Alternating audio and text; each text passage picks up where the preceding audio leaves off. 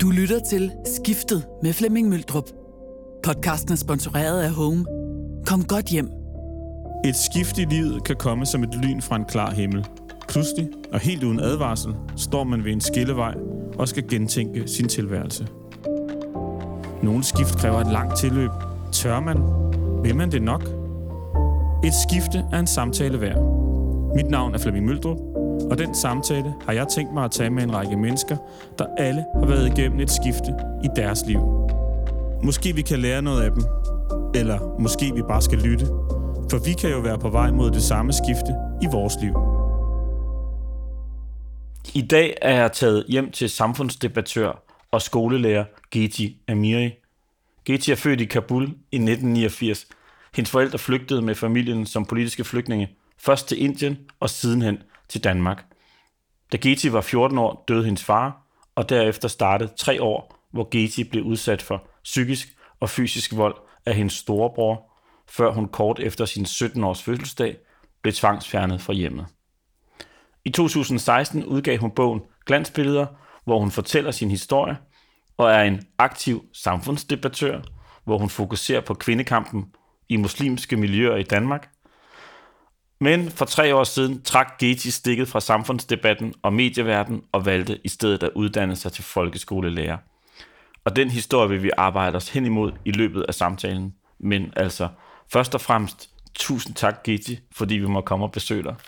Mm, Tak fordi I vil komme og besøge mig. Mm, selvfølgelig. Vi kan ikke komme udenom historien om din tvangsfjernelse. Øh, også hvis man skal forstå nogle af de valg, du har truffet senere i dit liv. Vil du ikke lige fortælle mig, hvad der skete efter din far døde? Øhm, altså, jeg, jeg havde sådan et øh, barndomshjem, hvor der ikke var særlig mange penge at gøre godt med, fordi begge mine forældre var på passiv forsørgelse. Men ikke desto mindre, så var der rigtig højt til loftet. Der var øh, en, en stor, øh, en stor, hvad skal man sige, øh, rummelighed. Øh, der var også øh, virkelig stor refleksionsevne. Men da min far gik bort, da jeg var 14 år, af ALS, som er sådan en muskelsvindsygdom, mm. så øh, i gang satte det sådan nogle kædereaktioner, og den mest voldsomme kædereaktion, det i gang satte, det var, hvordan min mors sociale ophav øh, kom ind over vores familieliv. Fordi i kraft af min fars fravær, så trådte hendes familie mere øh, frem. Øh, og min mor, jo modsat min far, kommer jo ikke fra en... Øh, en, øh, en højt uddannet øh, akademisk familie med, hvad skal man sige, med penge og store landområder, dit og datten. Hun kommer fra virkelig det tavligste underklasse i Kabul. Så min mor har virkelig kæmpet sig op. Altså, øh, hun giftede sig ikke op, hun kæmpede sig op, og så mødte hun så min far, ikke? Og med min fars fravær, så kom jo så hendes sociale baggrund og hendes ophav i den grad til at farve øh, vores hverdag. Og helt øh, tydeligt gjorde det så for mit vedkommende, fordi på det her tidspunkt er jeg som sagt 14. Min, jeg er det yngste barn. Mine søskende er som alle sammen mere eller mindre færdige med gymnasiet. De tager på sabbatår til England, to af dem, og den tredje, hun øh, er flyttet hjemmefra og har, var blevet gift, og hun vælger så at blive skilt. Altså sådan, så jeg er den eneste derhjemme. Men så er jeg også dermed det eneste, øh, den eneste, som man kan så på sin vis influere til at være allermest afghansk. Og i høj grad også bliver pålagt det her ansvar om at passe på fars navn. Og det her ansvar ligger man på skuldrene af min storebror, som er 6 år ældre end jeg og på, altså, som jo har været i en, en så skæv glidebane i sit liv i så mange år. Altså han døjer med misbrug, han døjer med kriminalitet, han er ind og ud af fængsel. Han er sådan lidt desværre arketypen på den problematiske øh, indvandrerdreng, mm. som man kender fra mediebilledet. Ikke? Og øh, når man er så øh, presset, som han var, og øh, så er den eneste måde, man kan sådan stadfæste sin magt, det er at være slå. Fordi han havde jo ikke ordet i sin magt. Han kunne jo ikke sidde og argumentere. Han kunne jo ikke øh, bruge fornuften og lignende. Så han, øh, hver gang han synes, han skal nu sørge for, at jeg opfører mig anstændigt afghansk. Så i stedet for at tale med mig om, hvad er det, jeg gør forkert, jamen, så slår han. Øh, og så er det så den her psykiske terror. Altså det men, men det er sådan her med, at når jeg kommer hjem fra skole, så står jeg altid nede i opgangen og prøver på at dufte efter hans parfume. Fordi hvis jeg, hvis jeg kan dufte hans parfume, så betyder det, at han er gået ud. Så kan jeg komme op, og så kan jeg sådan stænge skulderen. Så kan jeg læse en bog. Jeg kan netop øh, sidde og lave sådan noget, som en teenager gør, netop at sidde og se en eller anden serie eller et eller andet. Men hvis jeg ikke kan, så betyder det, at han er hjemme. Og så kan jeg komme op, og så kan det være hvad som helst, der påkalder hans fred. Altså, vi taler om alt lige fra de her runde ørering, hoops, mm. altså til jeans, til det, at jeg cykler, men også de store ting, som i den grad udfordrer hans magt, det er, at hver gang jeg siger, hvorfor? Mm. Fordi det, det kan jeg slet ikke have. Og det var noget, jeg havde lært af min far. Så, og det stod på i tre år. Mm. Jeg kunne godt tænke mig at vide, for det der skifter, der sker, når din far, bare lige hurtigt, når mm. din far lige dør, og det, som du siger i starten, der er højt til loftet, da din far lever, og I må, I må meget. Fuldstændig. Alle sammen, ikke? Og så, og så når din far dør, så bliver det vigtigt for din mors familie. Det bliver en, altså der, det er så vildt. Min far, min far går bort fredag den 10. oktober 2003. Ugen efter fredag den 17. Mm. oktober, øh, hvor han bliver begravet, og der begrav, øh, og begravelsen finder sted, så er skiftet allerede sket. Altså det er på en uge det er så stærkt, det går. Hvor førhen, der har vi aldrig skulle tænke over, hvorvidt vi gik med tøj, der, hvor man kunne skimte mm. vores mave. Og sådan noget. Jeg gik med en mavetop som ung teenager. Og sådan noget. Der var virkelig ikke noget. Så er det lige pludselig, at min storebror, han går fuldstændig amok på min søster over, at hun øh, rækker hen over og tør et bord af øh, i det her mm. beboerlokale, hvor der er kommet så mange mennesker til det her begravelse og sådan noget. Det er jo sådan en kæmpe, kæmpe festlighed, hvad jeg vil sige, mm. desværre. Ikke? Men så i det, hun rækker sig hen over bordet for at tørre det af, så er det, at han kaster sådan en termokan efter hende og siger, hvorfor er det, man kan se din mave.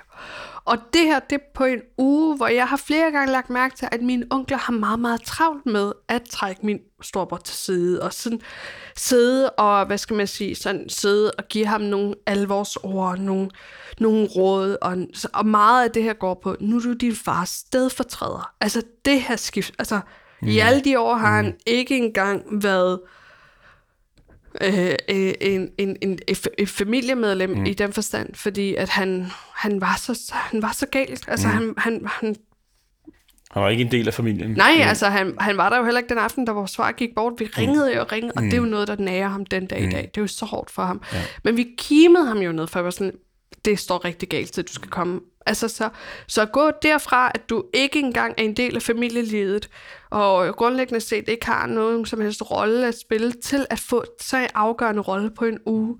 Og det er jo også et svigt af ham, som man udsat ham for, den her kultur og de her mennesker, der synes, at nu skulle de overdrage ansvaret for fire søstre over til en bror, som var simpelthen så, undskyld udtrykket, langt ud af skide. Mm. Ikke? Altså, Men altså, du bliver tvangsfjernet, da du, da du er 17 år, ikke? Mm. Øh, hvordan foregår det? Jamen, det foregår ved, at min daværende sagsbehandler siger, jamen prøv at det er lige på trapperne, at vi ringer til din mor og fremlægger hende netop, øh, hvad skal man sige, at vi fremlægger for hende, at vi fjerner det hjemmefra. Så du skal sørge for at være klar. Jeg er faktisk lige fyldt 17, da det er, det sker. Jeg er lige startet på Frederiksberg Gymnasium, og det er den tredje dag af introdagen, og jeg kan huske, at vi sidder og leger den her navneleg. Og da det kommer til mig, så sidder jeg og tænker, hvorfor skal jeg egentlig gøre så meget ud af at fortælle dem, hvad jeg hedder? Fordi jeg ved jo ikke engang, om jeg er her i morgen. Og rigtig nok, så fik jeg et opkald på vej hjem fra skole, men nu var det nu.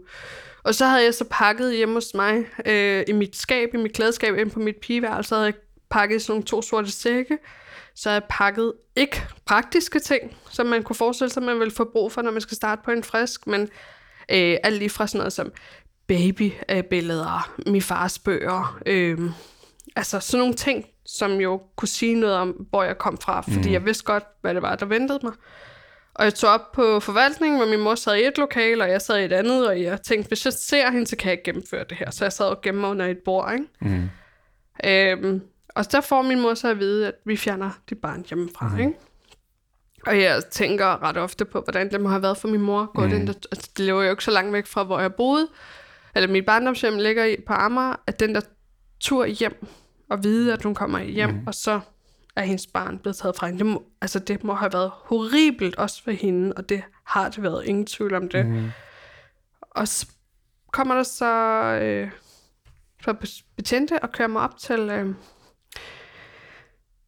sådan en institutions krisecenter for piger med anden etnisk herkomst, som for 14 til 18 års alderen øh, kunne bo der lidt ligesom kollegie, der møder krisecenter, ikke? men mm. kun for piger.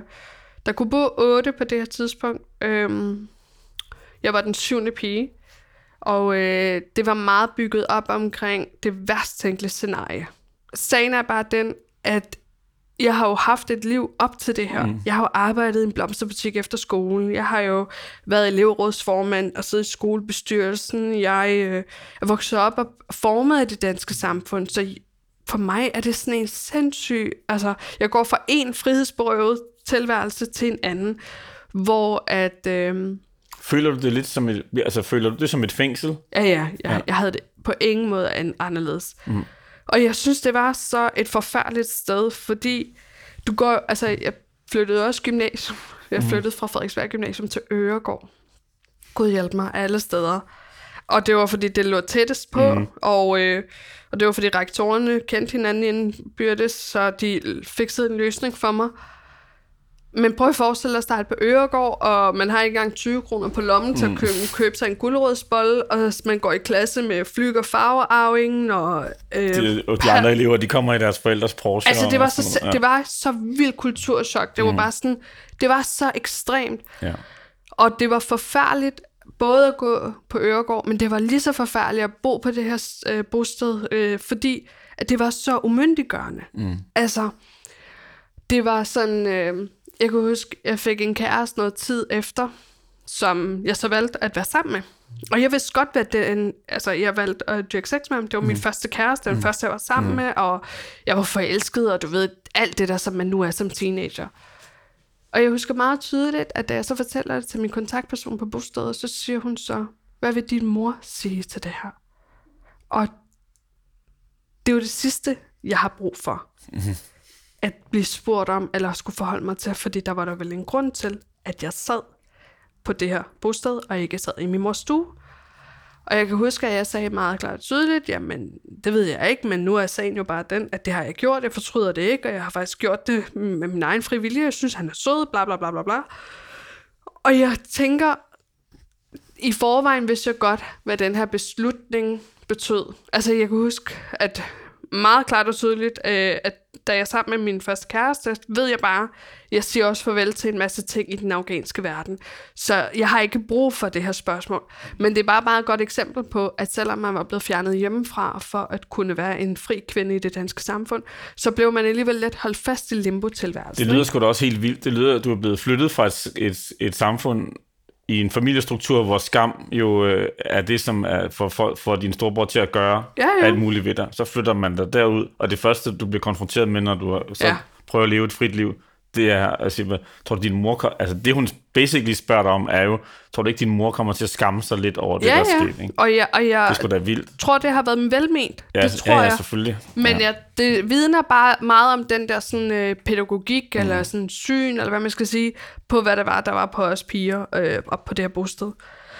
Så det var sådan, altså det, mm. og det er bare et af de mange eksempler. Jeg havde det ulideligt der. Altså ja. jeg var der så lykkelig for, at jeg kom væk. Og du, havde du kontakt med din familie? Nej ingen kontakt med din familie. Hvordan var det, at ikke have kontakt med sin familie? Jeg havde ikke noget at gøre med dem i seks år. Det er også lang tid, ikke? Det er rigtig lang tid. Mm. Altså, Hvordan var det at have seks år af sit liv, hvor man ikke... Um, var du på egen hånd? Fuldstændig. Altså, jeg... Jeg tror aldrig nogensinde, jeg har prøvet noget så hårdt som det. Altså selv den dag i dag, når jeg taler om det, så synes jeg, det er noget af det hårdeste at skulle øh, gennemgå som sådan en ung menneske, fordi at vi har Altså, der er jo ikke noget menneske, der er en ø. Og det, når du til med vokser op i en så kollektivistisk øh, familiestruktur, som jeg er vokset op i, som den afghanske er, så er det så sindssygt at skulle undvære sin mor, sin søskende og sine små niæser på den måde. Og øh, efter det første halve år, så blev jeg udsluset i min egen bolig, som 17 et halvt år gammel. Mm. Og øh, jeg fik 8.000 kroner af kommunen sammen med min kontaktperson og gik op i Ilva. Eller undskyld, Ikea, ikke Ilva. Men vi gik op der, og der stod jeg sådan meget var, okay, hvordan skaber man et hjem? Og alt det, jeg havde lært om at skabe et hjem, det var sådan nogle ting, min mor havde lært mig med henblik på i fremtiden, når jeg bliver gift. Sådan som, hvordan skal man have et pæne service, hvordan skal man have pænt sengetøj og sådan noget. Jeg havde jo ikke lært noget om, du skal sørge for at have praktiske ting, du skal mm. sørge for sådan noget. Så jeg gik jo hele tiden og var sådan lidt, hvad vil der gøre, øh, hvad vil gøre min mor glad for at mm. se mit hjem? Og sådan havde jeg det i seks år. Jeg forestillede mig i seks år, at min mor ville komme hjem til mig og sige, hvor jeg er stolt af dig, og hvor jeg er glad for, at du har fået dit eget hjem. Mm. Og det gjorde hun jo ikke, og jeg tror simpelthen også, at det var det, der gjorde, at uanset hvor meget jeg forsøgte at skabe et hjem ud af den der lille etværelseslejlighed på Kapelvej øh, på Nørrebro, så var det bare en lille hybel, øh, eller hvad man skal sige. Mm. Det, var, det var bare en lejlighed. Det var aldrig et hjem. Men de der seks år, er det fordi, du ikke... At, har du valgt ikke at have kontakt, eller har du fået besked på ikke at have kontakt Altså, da jeg boede på krisecenteret, så var det meget klart og tydeligt. Man skulle ikke have kontakt med sin familie, fordi at chancerne for tilbagefald var så Ja. store, som de var. Det kan Ja. man så måske forstå, ikke? Ja. Men derefter, så var det også mere den der med, hvem skal tage teten? Altså, hvem skal først række ud? Og jeg havde det jo sådan, jeg var jo så rasende på min mor. Jeg var jo så rasende på min mor, for at ikke have været i stand til at passe på mig. Jeg var rasende på min storebror. Jeg var rasende på min søskende, men jeg var også måske øh, rasende på mig selv over, at jeg havde begået det største svigt mod min mor og mod min familie ved at øh, søge hjælp af systemet. Altså det opfattes, det er jo, det opfattes forræderisk. Ja. Det opfattes jo som at dolke sin egen familie i ryggen. Og jeg havde ka- kastet den værst tænkelige skam over min mor. Øh, altså, folk snakkede jo, og snakken går jo hurtigt i de her minoritetsmiljøer. Mm. Og alle snakkede om, at har du hørt, at Miris datter mm. er stukket af hjemmefra? Gad vide, hvad det er for nogle ting, hun foretager sig alt muligt. Og du skulle min mor stå og stå til model for. Så jeg var også enormt ufors- altså, vred på mig selv over, mm. hvorfor kunne jeg ikke bare finde ud af at være i det der? Altså, der er så mange unge kvinder, som jeg kendte fra min opvækst, der jo godt kunne finde ud af at forlige sig med storebrors kontrol, storebrors vold, storebrors utilregnelighed osv. Hvorfor kunne jeg ikke? Mm. Altså, det Men- var... Det var, du var jo allerede en del af, du var jo i elevrådet, og du var Ja. allerede begyndt at tage, tage, tage aktiv del. Nå, men det fylder jo stadig noget hos mig i dag. Hvorfor kan jeg ikke bare være ligesom... Ja, men om det er en anden snak i virkeligheden. men, øh, og det er, og det er vi jo ret mange, der er ret glade for, at du ikke er ligesom alle andre, ikke? Fordi så tror jeg ikke, vi havde fået, fået øh, så vigtig en stemme, øh, som du også er.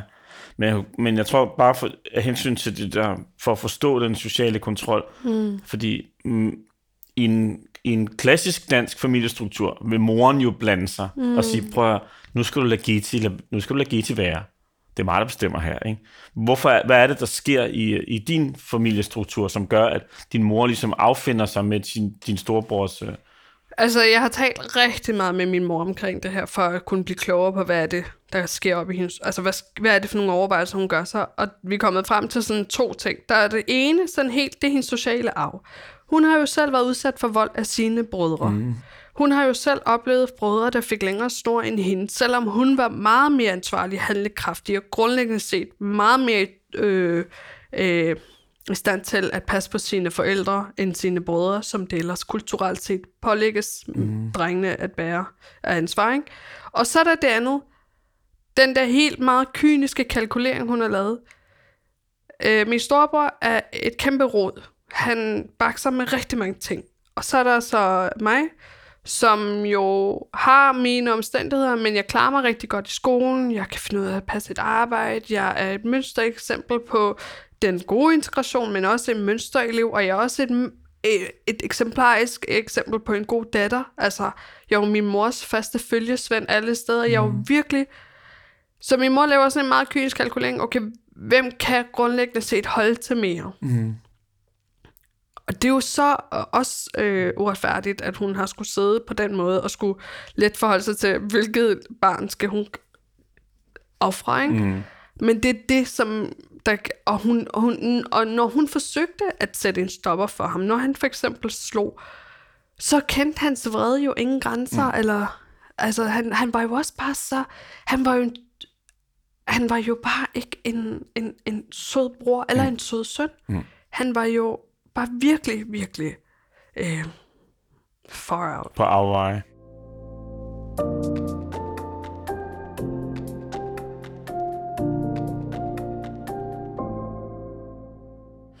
Der går så seks år, ikke, hvor mm. du ikke ser dem, din familie, hverken din mor eller din bror. Og så får I kontakt igen. Hvordan gør I det, og hvordan var det så at- at møde dem igen? Åh, oh, det er... Altså, det var jo ikke øh, fordi... Det var jo en kæmpe forlitterklæring, der var grund til det. Det var fordi, at jeg, jeg sad jo... Jeg fik jo den der lejlighed, da jeg var 17,5, ikke? Mm.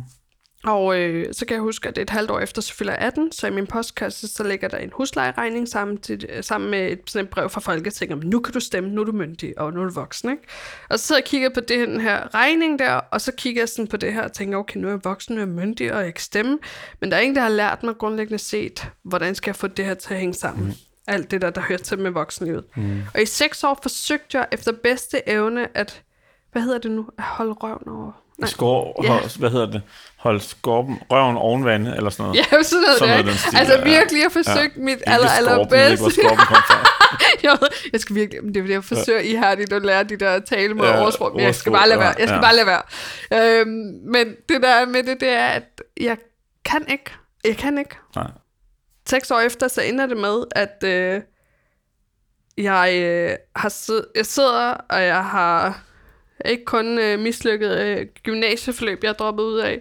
Jeg har virkelig forsøgt meget med øh, på et tidspunkt at have tre jobs i 7-Eleven, Sandwich Bar, Blomster, og så er jeg også ud, endt ud i natlivet, og altså som været inde, og jamen, jeg laver alverdens. Altså, hvad, der var ikke et job, jeg ikke tog. Der var virkelig ikke nogen, noget snopperi omkring det. Men det hele er bare uoverskueligt, og det hele. Og øh, så da jeg sidder der som 22 år gammel, Øhm, så har jeg så ikke kun haft så har jeg også øh, et halvt år for inden. Så har jeg også prøvet på at begå selvmord, som heldigvis ikke gik, øh, som det skulle. Hmm, ja, heldigvis. Ja, altså, men på derværende tidspunkt, så havde jeg det virkelig sådan, Flemming. Mm. Jeg gad ikke mere. Mm. Altså, jeg følte bare, hver evig eneste dag, jeg vågnede op, så var det bare en kamp om overlevelse. Altså, når jeg så jævnaldrende, der bare kunne tage sig øh, sin IKEA-pose og tage hjem til mor og far og vaske tøj og samtidig få en middag, altså den der søndagsmiddag. Det var, det var noget af sådan noget, der slog mig fuldstændig ud. Ikke? Og jeg gad bare ikke mere. Regningerne der omkring mig, der bare hobede sig op, og du ved, dysfunktionelle kærester, som jeg hele tiden forsøgte at finde et hjem i, mm. fordi jeg ikke havde noget hjem, hverken i mig selv eller omkring mig. Altså på alle mulige måder. Så det vil sige, et halvt år efter, så kommer fodretten, det er noget af det værste, jeg nogensinde har oplevet. Altså, fuck, det er noget af det værste. Jeg har ønsket det for en gang for min værste fjende. Og så er det, at øh, mit hjem med alt, hvad der er i det, det ryger til forbrænding, og låsen bliver skiftet ud, og så har jeg mistet min lejlighed, ikke?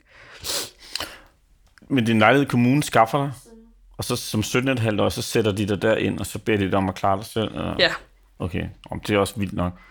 Måske det var ikke, det var ikke for nej, nej, nej, nej, men det er, jo, det er jo vildt. Altså, det er jo det, som... Øh, det vidner også om, at øh, det der med at være voksen, det kræver ret ofte noget, som, øh, som måske systemet ikke altid kan hjælpe en med. Men, men så ender det jo med, at jeg står der som 22, 22 et halvt år gammel, og jo øh, har ikke noget sted at bo, og du ved, jeg har vidderlig ingenting. Altså, det eneste, der overlevede tabet af mit hjem, det var et par vasketøjsposer, der var placeret nede i kælderen fordi jeg kunne ikke holde ud at kigge på det. Øh, det var det eneste, der overlevede. Og det, jeg var allermest ked over at have mistet, det var jo alle de der ting, jeg var flygtet med i sin tid mm. fra min barndomshjem. Yeah. Babybillederne og alt muligt. Øh, og så efter et par ugers øh, couchsurfing, hvad jeg lige kalde mm. det for, så var der jo bare et sted. Fordi da jeg henvendte mig op på kommunen, så fik jeg at vide, at jeg kunne tage på Café Clara. Og så kiggede jeg sådan på dem, og så var jeg bare, jamen jeg er ikke hjemløs. Jeg, var, jeg skal ikke bo på et herberg. Mm. Nå, men det var det, der var. Altså, indtil jeg fandt noget. Og så var jeg bare sådan, okay. Så bankede jeg på min mors dør, at det er seriøst noget af det værste. Altså, de der skridt altså, op... du, du ringede ikke eller noget, du tog... Nej, nej, jeg dukkede bare op. Ja. Det er også, øh, det er også vildt at gøre det, men altså, jeg havde det sådan, at... Øh, Tog du bussen, eller hvordan kom du hjem til Jamen, jeg tog bare bussen. 250 hest, den kørte fra Å Boulevarden af på det tidspunkt. tidspunkt. Hvordan havde du det i, på den bustur? Altså, jeg kan tror aldrig det? nogensinde, den har følt så lang, og jeg tror heller aldrig, den der sådan fra Amagerbrogade af over til øh, min barndomsgård, det har føltes så langt, som det, det har været den længste vej at gå. Og jeg havde det sådan, hvad hvis hun ikke er hjemme? Og hvad hvis nu hun bare smækker døren i hovedet på mig og sådan noget? Og jeg ringede på, og så var jeg sådan, jeg har ikke noget sted at bo. Og så åbnede hun døren på vidt gab, og så gik hun ind i stuen, satte sig og sagde ikke noget som helst. Og jeg gik ind, og der stod så mit værelse fuldstændig urørt, som jeg havde forladt det. I alle de år havde hun bare... Mm, jeg bliver sgu helt rørt. Altså, jeg, skal, jeg tror faktisk lige, at jeg fælder en tår. Det må du også virkelig undskylde. Nej. Hun har altså også virkelig savnet dig, ikke? Jamen, det er helt, og det er så, ja. det er så skørt, ikke? Det har virkelig været sådan, det har virkelig været hårdt for os alle sammen. Altså, det har jo bare været forfærdeligt mm. for alle parter. Jeg tror også, at det der for, når folk spørger mig i dag, hvordan kan du tilgive din mor, som har udsat dig for et svigt, og hvordan kan du mm. tilgive din storebror, som har udsat dig for vold, har det sådan lidt, jamen jeg vil ønske, at verden var så enkel, at den var så sort-hvid, fordi så havde det da også været meget nemmere at være et menneske. Ja. Men det er den jo bare ikke, og jeg tror, der er ingen, der kan siges i den ligning, at have været helten eller skurken fuldstændig øhm, mm. entydigt. Og hvad så, så sidder, kommer hun ind, så sætter hun sig i sofaen, og du kommer ind, og dit værelse står fuldstændig øh, ja, uberørt. Ja, lille lyserød værelse ja, med præcis. lyserød himmel. Altså, det er helt vildt. Og, og hvad så, hvad sker der så? Jamen, så følger der et års massive skænderier. Og hvor en gang om ugen, der pakker jeg mit tøj sammen, eller en gang om ugen, så beder hun mig om at pakke mit tøj sammen. Og jeg kommer altid sådan for enden af Telemarksgade, hvor jeg vokser op, og så står jeg altid sådan, og tænker, hvor fanden skal du hen? Okay, mm. Du har ikke mm. nogen sted at gå hen. Mm. Og min mor er jo fyldt op af raseri og vrede mm. og sorg og svigt, og, samt, og det samme er jeg, så vi er jo bare spejlinger af hinandens mm. alle følelser. Ikke? Mm. Og så tror jeg simpelthen, det der sker efter et år, det er, at vi jeg tror, vi når et mætningspunkt for alle de der ting, vi ikke har sagt, altså sådan, som er blevet sagt, og alt de der følelser. Og, øh, og så er det der, hvor jeg sådan laver et øh, kapitelskift, eller hvad jeg skal kalde det for. Mm. Fordi at, så er det der, hvor jeg siger, hvad der er sket, er der sket, det lægger jeg bag mig. Min storesøster, hun skal giftes til den her tid. Mm. Jeg har i det her år, netop fordi jeg får mulighed for at fokusere mig omkring studierne, færdiggjort min øh, gymnasielle uddannelse, tager sådan HF på et år, så er jeg bare i skole fra 8 om morgenen til 8 om aftenen, mm. og sådan, og så til min søsters bryllup, så ved jeg jo godt, at min storebror kommer, ikke? Og jeg du har ikke mødt din storebror endnu? Nej, jeg har ikke mødt min storebror endnu. Det virkelig, altså det er virkelig, sådan, det er virkelig sindssygt, altså fordi jeg sidder og tænker, stakkels min søster, hendes bryllup kommer til at blive ødelagt af det her, mm. altså alt muligt, jeg går og gruer for det. Og øh, så der til hendes bryllup, så på et tidspunkt, så står jeg der med et glas vin, og jeg tænker, nu kommer, nu kommer den der lussing flyvende og ødelægger det her. Og så kommer han øh, over, så, og så inden jeg når sin, så siger han undskyld. Okay. Og det er bare sådan helt, man siger, jeg er så ked af, at jeg har udsat dig for alle de her ting. Og øh, det, der er sket med ham i løbet af de der år, hvor jeg har været væk hjemmefra, og hvor jeg så også flyttet hjem igen, at min storebror undervejs møder en kvinde, som jo bliver hans turning point. Altså, hun er meget klar i mailet, min svigerinde, det er stadigvæk sammen, øh, hvor hun siger, øh, prøv at høre, jeg elsker dig, men det der liv, du har kørt, det skal bare stoppe nu. Så han kommer i behandling, han kommer ud af kriminalitet og det hele, og de flytter, hun er halvdansk, halv norsk, født og vokset i Sverige. De flytter til hendes barndomsby, øh, øh, starter et liv, og der bor de så i dag. Så i dag er han jo sådan en type, der går, ja netop nu regner det, det er han rigtig glad for, fordi så kan haven netop blive passet og plejet. Han går og kærer sig om, skal de have øh, et en udstue den her sommer, eller en, altså det er sådan noget mm, der, det er jo så mm-hmm. utænkeligt, mm. fordi han var, han kunne sagtens have ind som en af de der unge mænd, der dør mm. af enten stoffer eller banderelateret mm. lort. Det er så vildt et skift, han har lavet, mm. at jeg synes nogle gange, at i min fortælling, så glemmer man, at den, der rent faktisk har foretaget sig et mest sindssygt skift, det er ham. Mm. Fordi han gik fra at være på bunden af samfundet til at i dag gå og bonge ud på en helt middelklasse mm. Fyr, ikke? Mm. Og så, og så, altså først og fremmest, så, så erkender han jo, anerkender jo, at det, alt det, han har gjort mod dig. Ja, og han er jo sådan til det her bryllup, hvor han bare virkelig siger, så jeg har vel sige det til dig i så mange år. Jeg er mm. så ked af alle de ting, jeg har udsat dig for. Mm. Og hvordan var det at få det at vide? Altså, du stod der med dit, sekund, dit vin. Jamen, i det sekund, ikke? Mm. det er faktisk ret vildt, fordi i det sekund, Flemming, der er det jo, det lyder så klichéagtigt, men det der ord undskyld kan nogle gange opveje så mange års vrede og sorg.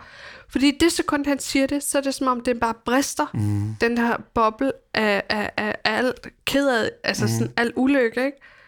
Og var jeg bare sådan helt... Og så er det jo der igen bare min storebror, som jeg som barn legede med, mm. og som jeg havde som, som mit eneste mandlige rollemodel Ja, i ja. Indien. Altså det, Ja.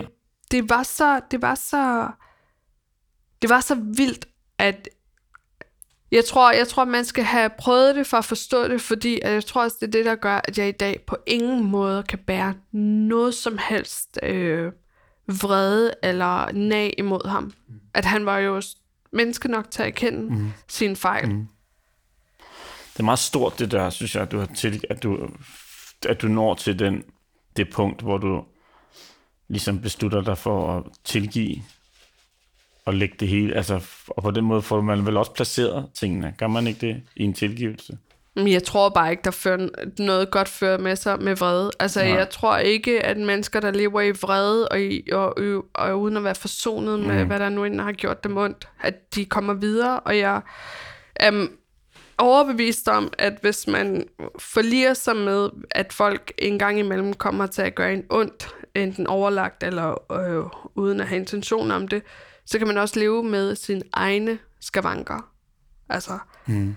men det kræver noget af en. Altså, jeg har det jo... Nogle gange kan det, nogle gange kan det dukke op i mig sådan den der sådan... Ej, okay, hvordan, altså, hvordan han var over for mig, eller min mor, mm. men så har jeg det sådan meget også...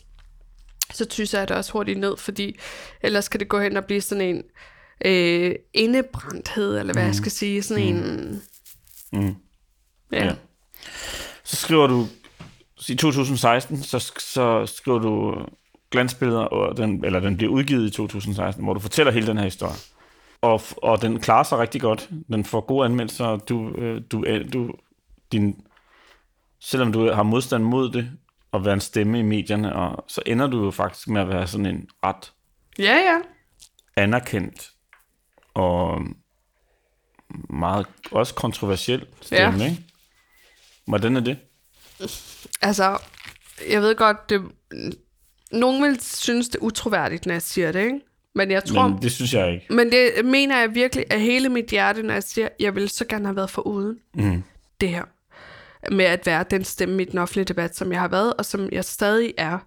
Og det er enormt voldsomt, fordi det, der sker jo over et par måneder, det er, at jeg ikke kun begynder at skrive den her bog, men jeg begynder også bare virkelig at bryde igennem lydmuren, mm. ikke?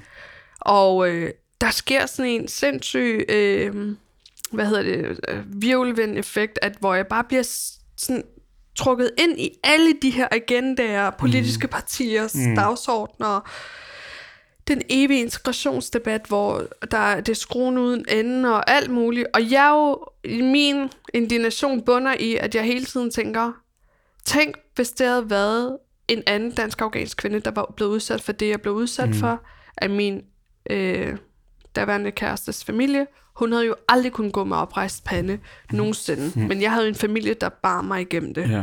Tænk, hvis det var, at jeg ikke havde været så heldig at klare de der, øh, den der anbringelse og sådan noget. Så min indignation bunder hele tiden i, at til trods for, at jeg har oplevet så meget lort, så har jeg alligevel været en i blandt de mange, mange, altså mange mennesker, som har været enormt heldige. Ja. Det er også sådan, jeg har grundlæggende set holdt mig op, ved at hele tiden sige, øh, Gesi, der er nogen, der har det meget værre end dig.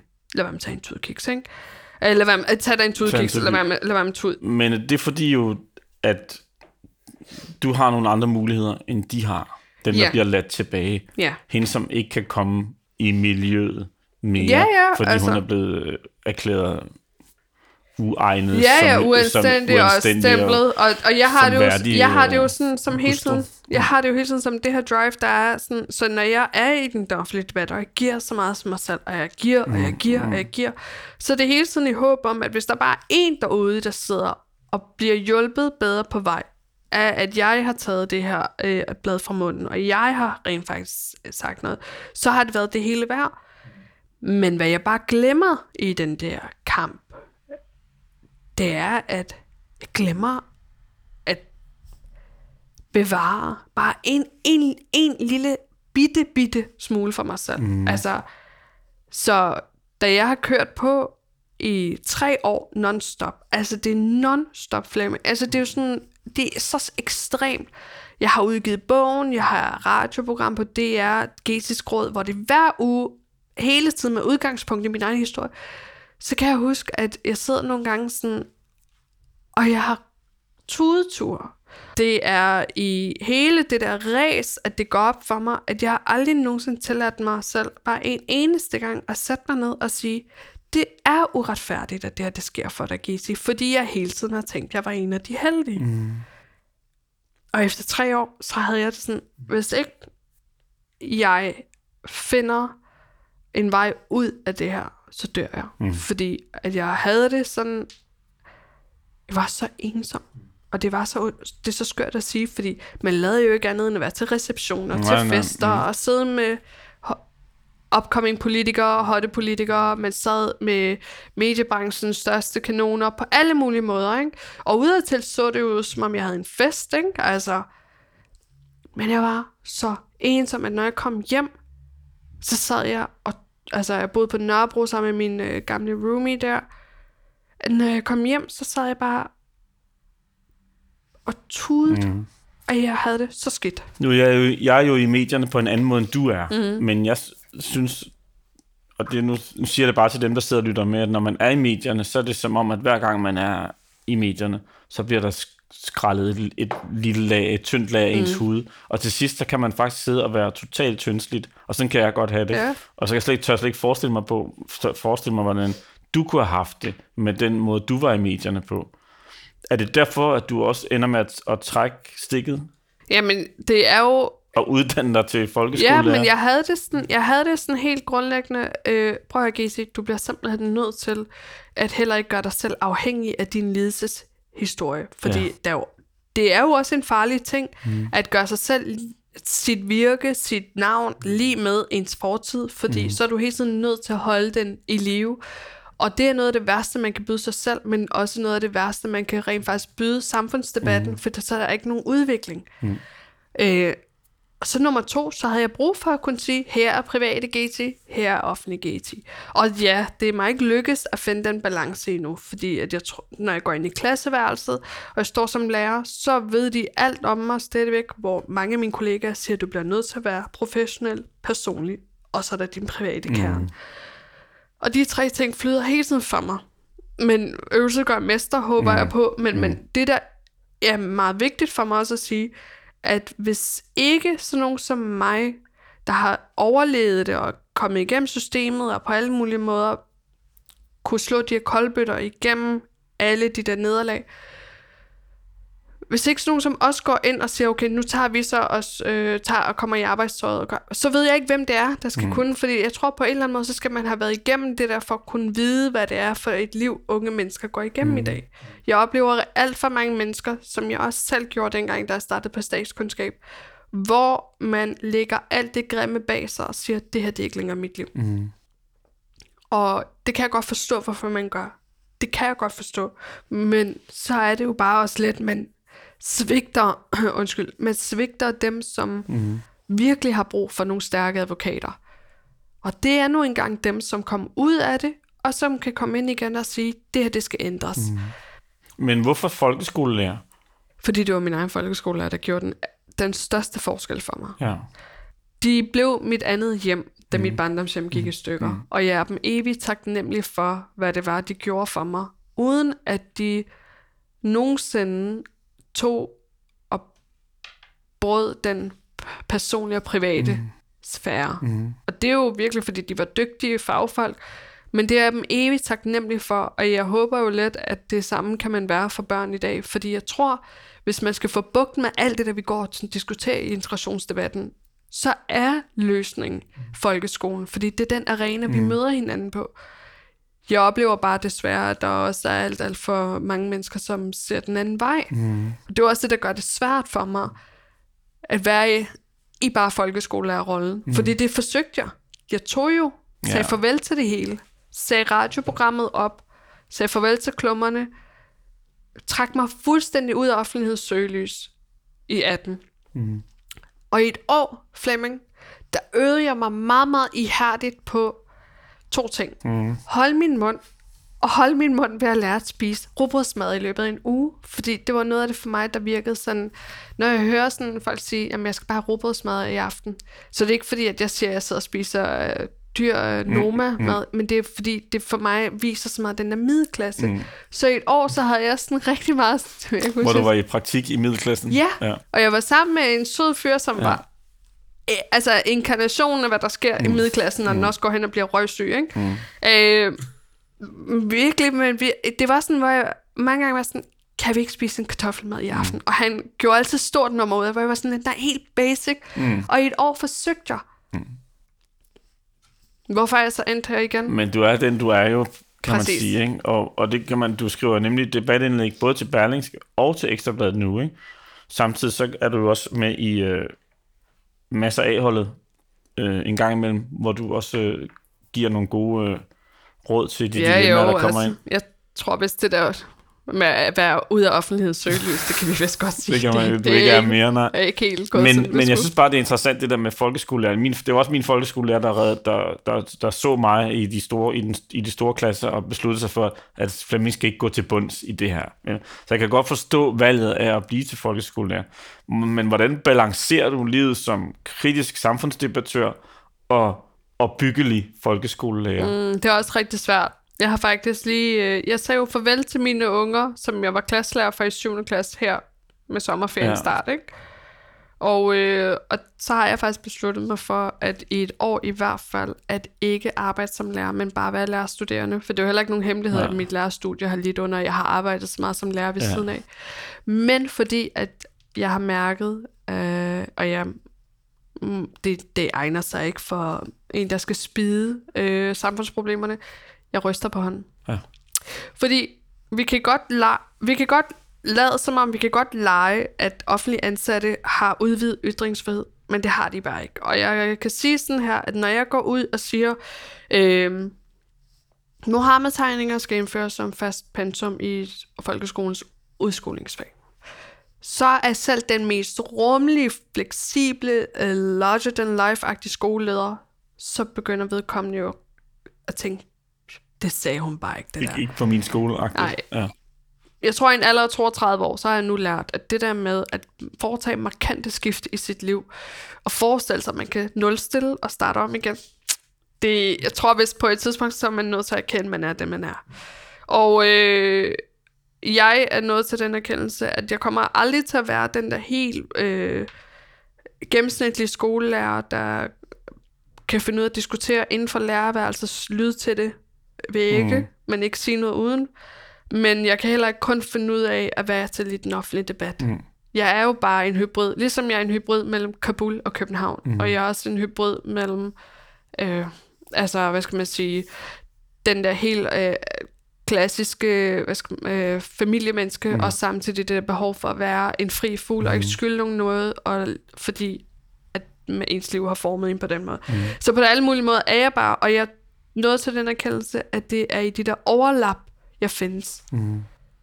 Det vil være dejligt nemt at være der, hvor jeg bare spiste kartoffelmad og havde en sød kæreste, og vores dis- største diskussion skulle være, skal vi have en mørkegrøn sofa, eller skal vi have en grå sofa?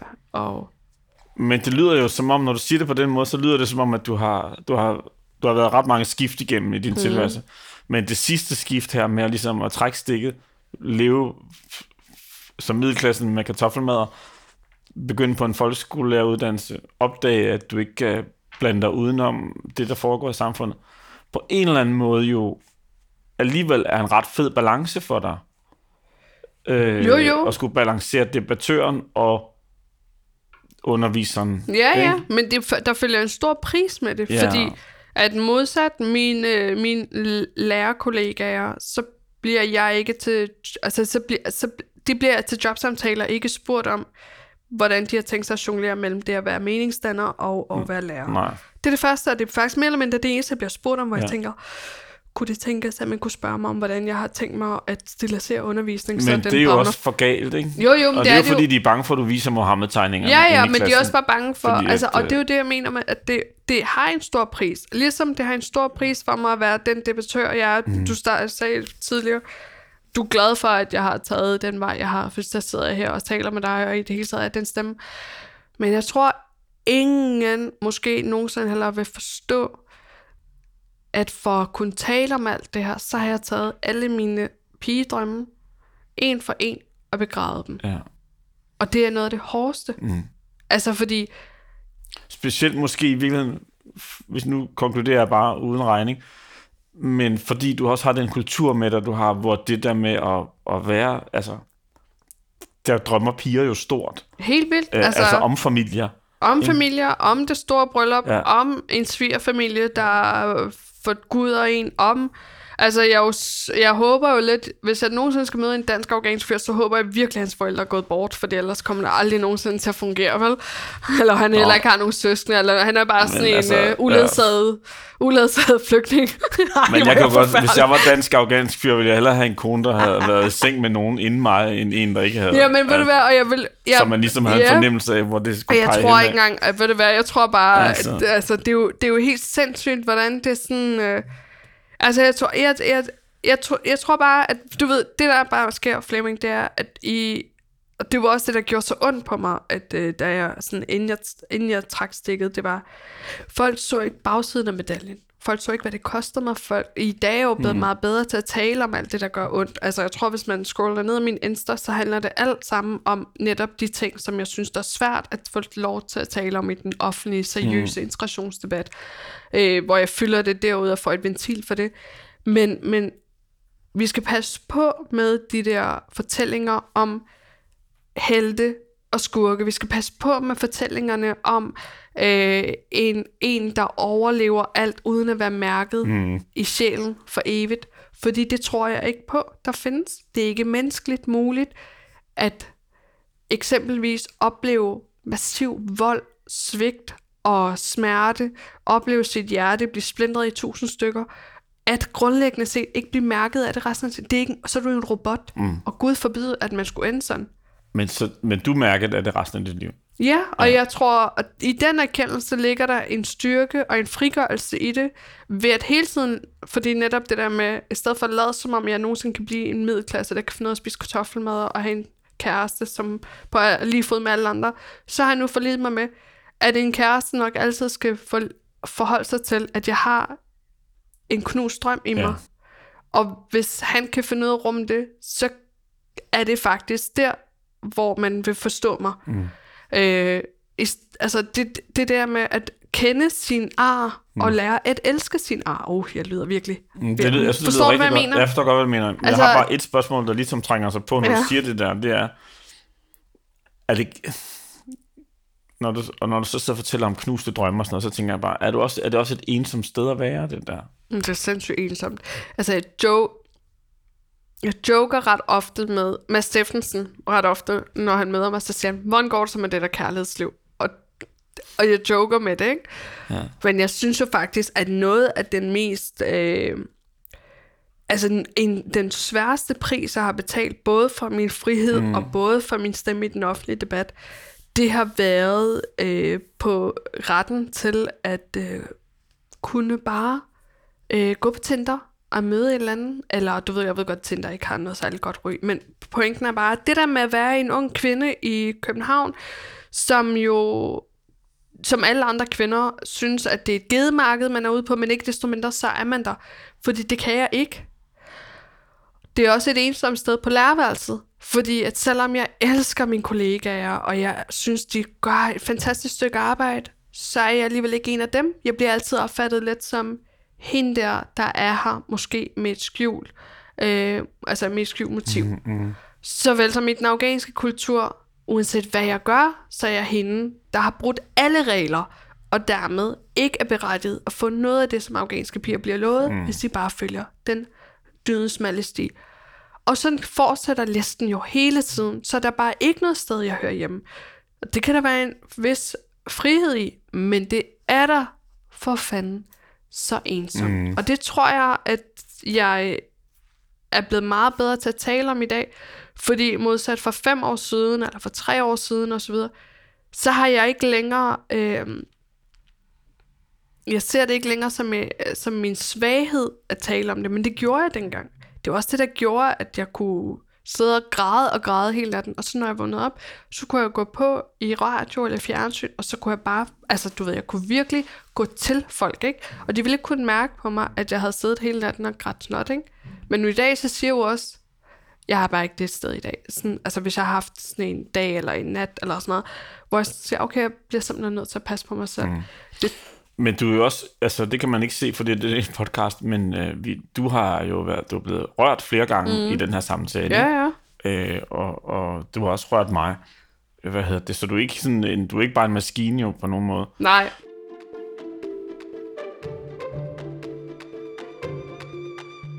Vi har været ret mange skift igennem, men, vi, men der er faktisk et skift mere, som jeg synes, vi mangler. Det, og det er, at du jo næste år ko- udkommer du med en ny bog, og det er sådan set en skønlitterær bog. Ja. Ikke? Og ikke en bog, med, som er skrevet ud fra din samfundserfaring, øh, erfaring, som, altså med, som debattør, eller fra din øh, livserfaring. Som, øh, hvor kommer den lyst fra? Hvor kommer den lyst til det skifte så fra? Jamen, altså, jeg havde det sådan her med, at hvis jeg skulle overhovedet kunne øh, pynte mig med titlen som forfatter, så bliver jeg nødt til også at udfordre mig selv.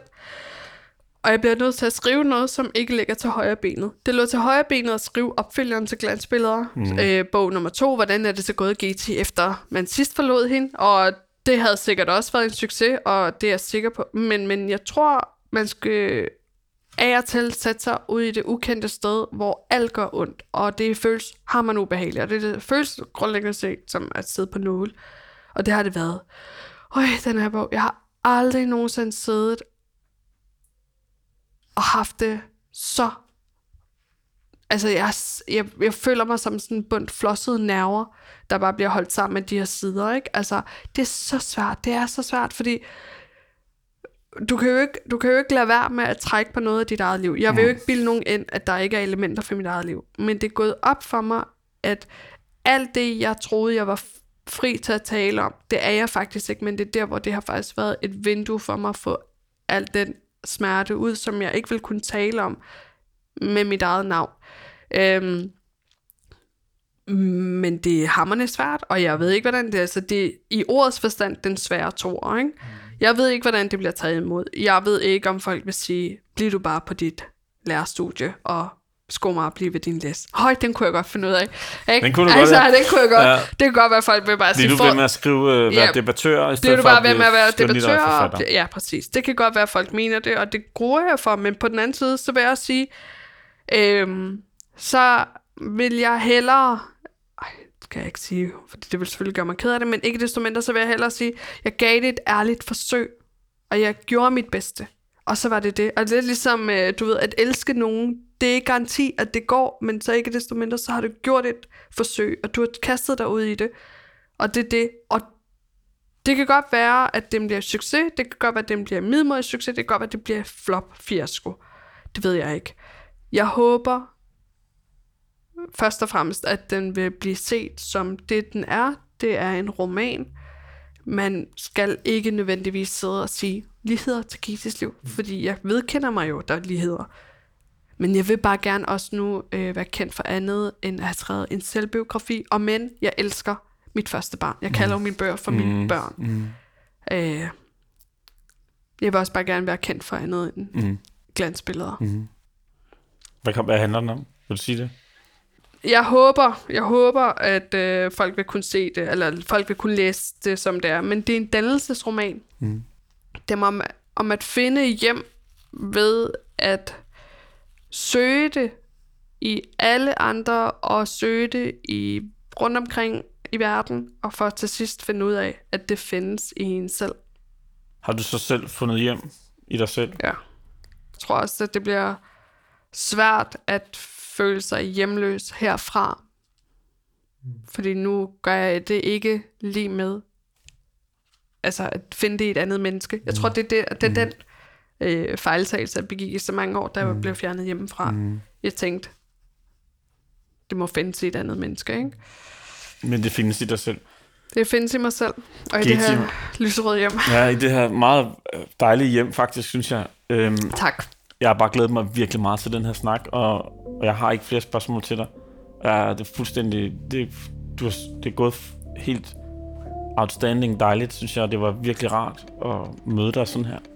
Tak, og i lige måde, Flemming. Og, for, og jeg synes, du skal fortsætte det vigtige arbejde, men du skal selvfølgelig også balancere det. Ja. Så det er også øh, gør dig godt, men, men du er bare øh, et helt utroligt menneske, synes jeg. Tak. Det er meget sødt sagt af dig. Tak fordi jeg måtte komme og besøge dig.